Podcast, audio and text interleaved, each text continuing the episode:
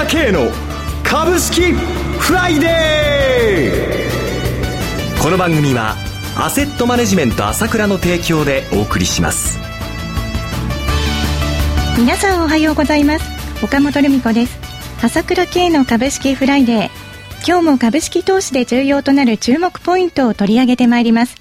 早速アセットマネジメント朝倉代表取締役経済アナリストの朝倉圭さんと番組を進めてまいります。朝倉さんおはようございます。おはようございます。今日もよろしくお願いします。よろしくお願いします。昨日は日経平均株価、今年2番目の下げ幅、843円を超える下落率となりました。5月1日の木曜日以来、7週連続で木曜日は下落したことになります。いかがご覧になりますか？本当ですね、はい、本当に今はね、これ800円安しても、えーまたかという感じで、投資家の方も驚かないような感じになっちゃいましたよね。そうですね。最初の1000円安した時は驚きだったと思うんですけれども、はい、今週初めは640円、4年8ヶ月ぶりに上がったと思ったら、また今年2番目の下げというので、もう、いわゆるこれだけ大きく動くのが、当たり前というとんでもない相場になってきてますよね。はい、本当おっしゃる通りです。えー、この状況はまだまだ収まらないと思いますよね。あそうですか。はい。それから今注意しなければならないことは、はい、特に、まあ、上海市場とかね、えー、そのアジアの市場もちょっとおかしくなってきてるわけですね。そうですね。ブリックスを中心としたね。ええー、昨日も上海、えー、年初来安値更新してますもんね。そうなんですよ。えー、それだけじゃなくてね、本当にシンガポールとかね、韓国なんかもね、安値更新して、フィリピンも大幅安でした。はい、あないしはメキシコなんかもちょっとおかしいということで、ブラジルもですね、はい、もうちょっと新興国もおかしくなっているということで、わずかに頑張ってるのはアメリカの株だけということで、どうも雲行きがおかしいというところがありますよね。そうですね。はい。これで普通だったらこういう局面は国債が買われるということだったわけですけれども、はい、国債も買われないで金利が上がってきているということで、どうも世界的にですね、はい、どうもマネーが現金に逃げているという傾向が今のところ起きてますよね。現金に逃げている傾向ですか？はいはいはいはい。はい、要するに投資するところは何かなと、えー、こう、まあ、攻めあぐねてるというか、迷っているという傾向が見えますね。はい。これまだ続くような気がしますね、この傾向は。そうですか。でも、月曜日にですね、4年8ヶ月ぶりとなった上げ幅局面がありましたが、この場面は朝倉さんはどのようにご覧になりますでしょうか？まあ、本当にね、ええ、これ、月曜日の株価が典型だったと思うんですけども、はい、出来高が、4年8ヶ月ぶりの上昇したのに、出来高が1ヶ月ぶりの低水準ですよ。こんなことはありえないわけですよ、えー、本当の上げであれば。なるほど。えー、それだけ上げが本物じゃないんですね。まさに真空を駆け上がっただけの話なんですね。はいそれです、そうですか。それではですね、ここで一旦 CM を挟みまして、詳しく、この後、お伺いしてまいりたいと思います。株式投資に答えがある。株高だからといって必ず設けられる保証はない。だからこそ、プロの情報が欲しい。そんな時に朝倉慶。経済予測のプロ、朝倉慶の情報は、アセットマネジメント朝倉のウェブサイトで、日々無料でリアルタイム配信中。迷ったら朝倉慶。キーワード、朝倉慶で検索を。アセットマネジメント朝倉は、証券取引、金銭有価証券の予託貸付行為は行っておりません。また、情報提供する金融商品のお取引では、相場変動などにより損失を生じる恐れがあります。取引説明書、契約締結前交付書面などを十分にお読みいただき、ご理解の上お取引ください。金融商品仲介業者登録、関東財務局長、金中第605号。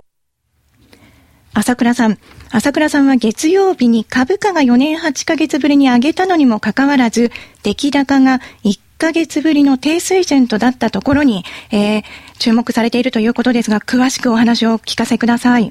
そうですね、私、先週お話ししました、はい、投げの第1弾が始まってきましたよという木曜日ですね。はい今まで信用取引で買ってた人は、下がれば買い、下がれば買いで頑張ってたんだけれども、ついに買い切れなくなって投げ始まったのが先週の木曜日。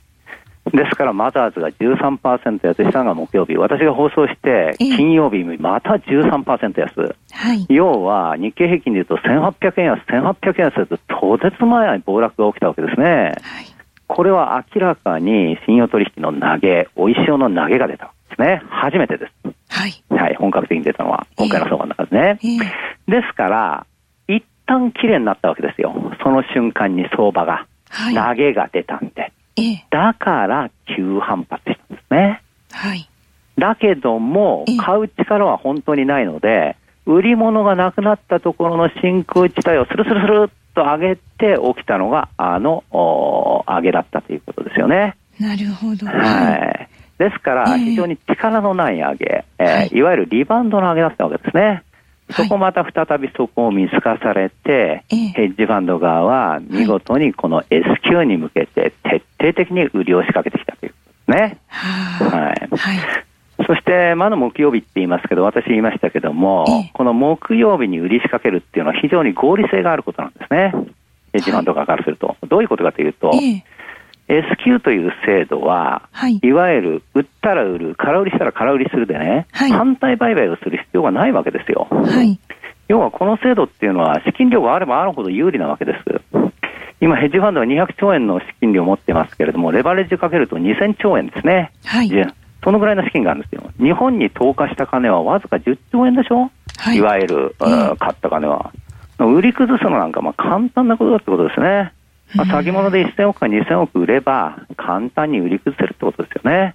はい、それを木曜日にやると、次の日が S q だから。はい、木曜日に売り叩いて、普通だったら信用取引なんかで空売りしたら買い戻さなくちゃならないんですね。はい、買い戻す必要ないんですから。だから資金量があればあるほど売って売って売り叩いちゃえばいいわけですね。はい、で、オプションの動き、私も昨日見てたんですけれども、はい、1万2500円のプットオプションですか、はい、安値9円で高値が320円なんですよ。はい。ええっていうことは、1日で35倍になってるわけだ。35倍。はい。そう。要は売り叩いて、えプットオプションを買っといて、はい、それで儲けると。うん、そういうような手法がですね、まあ、白昼堂々とやられてるというのが今の現状なんですね。はい。えー、ですから、まあ、その、いわゆるこの S q に向けた動きというのは気をつけなきゃならないということですね。はい。で、これからですね、投資家としてやはり注意しなければならないことというのはね、はい、非常にこういうふうに、ボラテリティの大きい相場ですから、はい、一般的に言われて、業績がいい株を安くなったから買うというんですけれども、はい、私はね、そういった手法が今は一番危険ではないかなと思ってね。そうですか。それでは、そのあたりを CM を挟みまして詳しく伺ってまいりたいと思います。今、朝倉慶が熱い。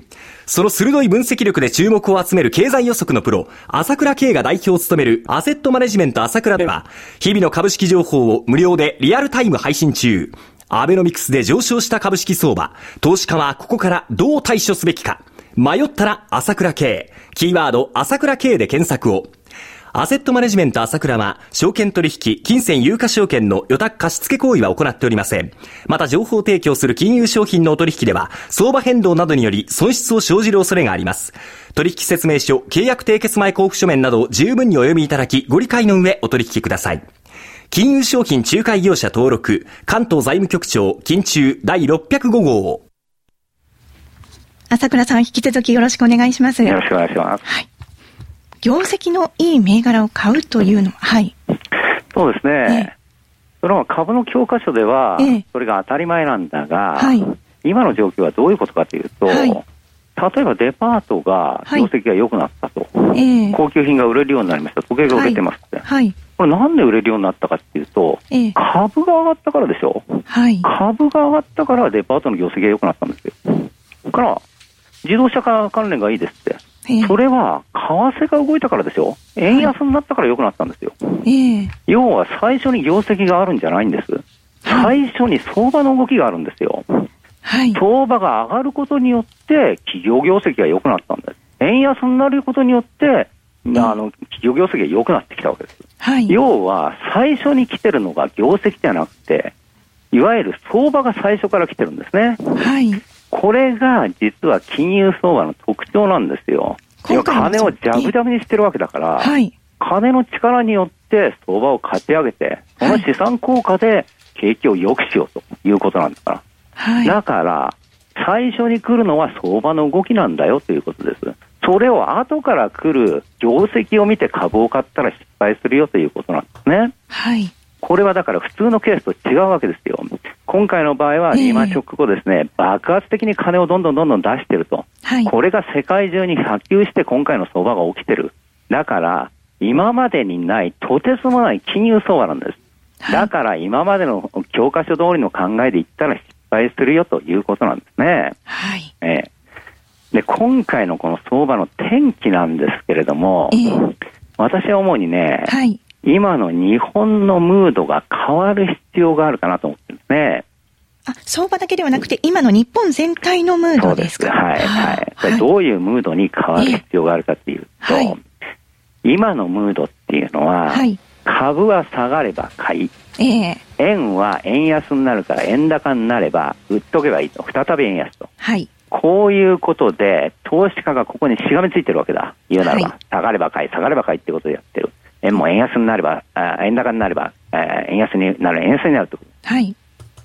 このね、考え。はい。一旦破壊される必要があるかなと考えてるんですね。要は、5月23日で相場は天井を打ちましたよと。はい。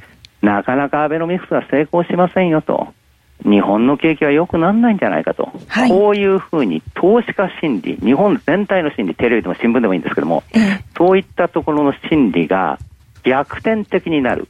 要は、なかなかダメなんじゃないかなということが体制になってくる。もちろん株の下げというのがそういうものをあ誘発するわけですけど、えー、そうなってきて初めて、また新たに違った動きが始まるかなと思いますね。非常に逆説的なんですけども、はい、相場っていうのはそうなんですね。多くの人が弱気になって投げれば投げるほど今度は綺麗になって新しい相場が生まれてくるわけですね。はい。ですからそこまでにはまだやはりですね、うん、これ以上やはり株の下げが必要。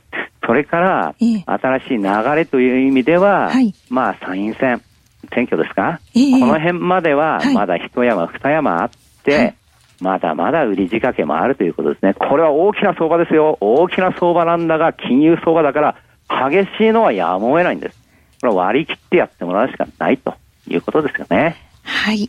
朝倉さん、今朝もありがとうございました。お話は、アセットマネジメント朝倉代表取締役経済アナリストの朝倉圭さんでした。私、朝倉圭が代表を務めますアセットマネジメント朝倉では SBI 証券への口座開設業務を行っています。週2回無料で銘柄情報をお届けするサービスもありますので、どうぞホームページの方にお越しになってください。それでは今日は週末金曜日、頑張っていきましょうこの番組は、アセットマネジメント朝倉の提供でお送りしました。最終的な投資判断は皆様ご自身でなさってください。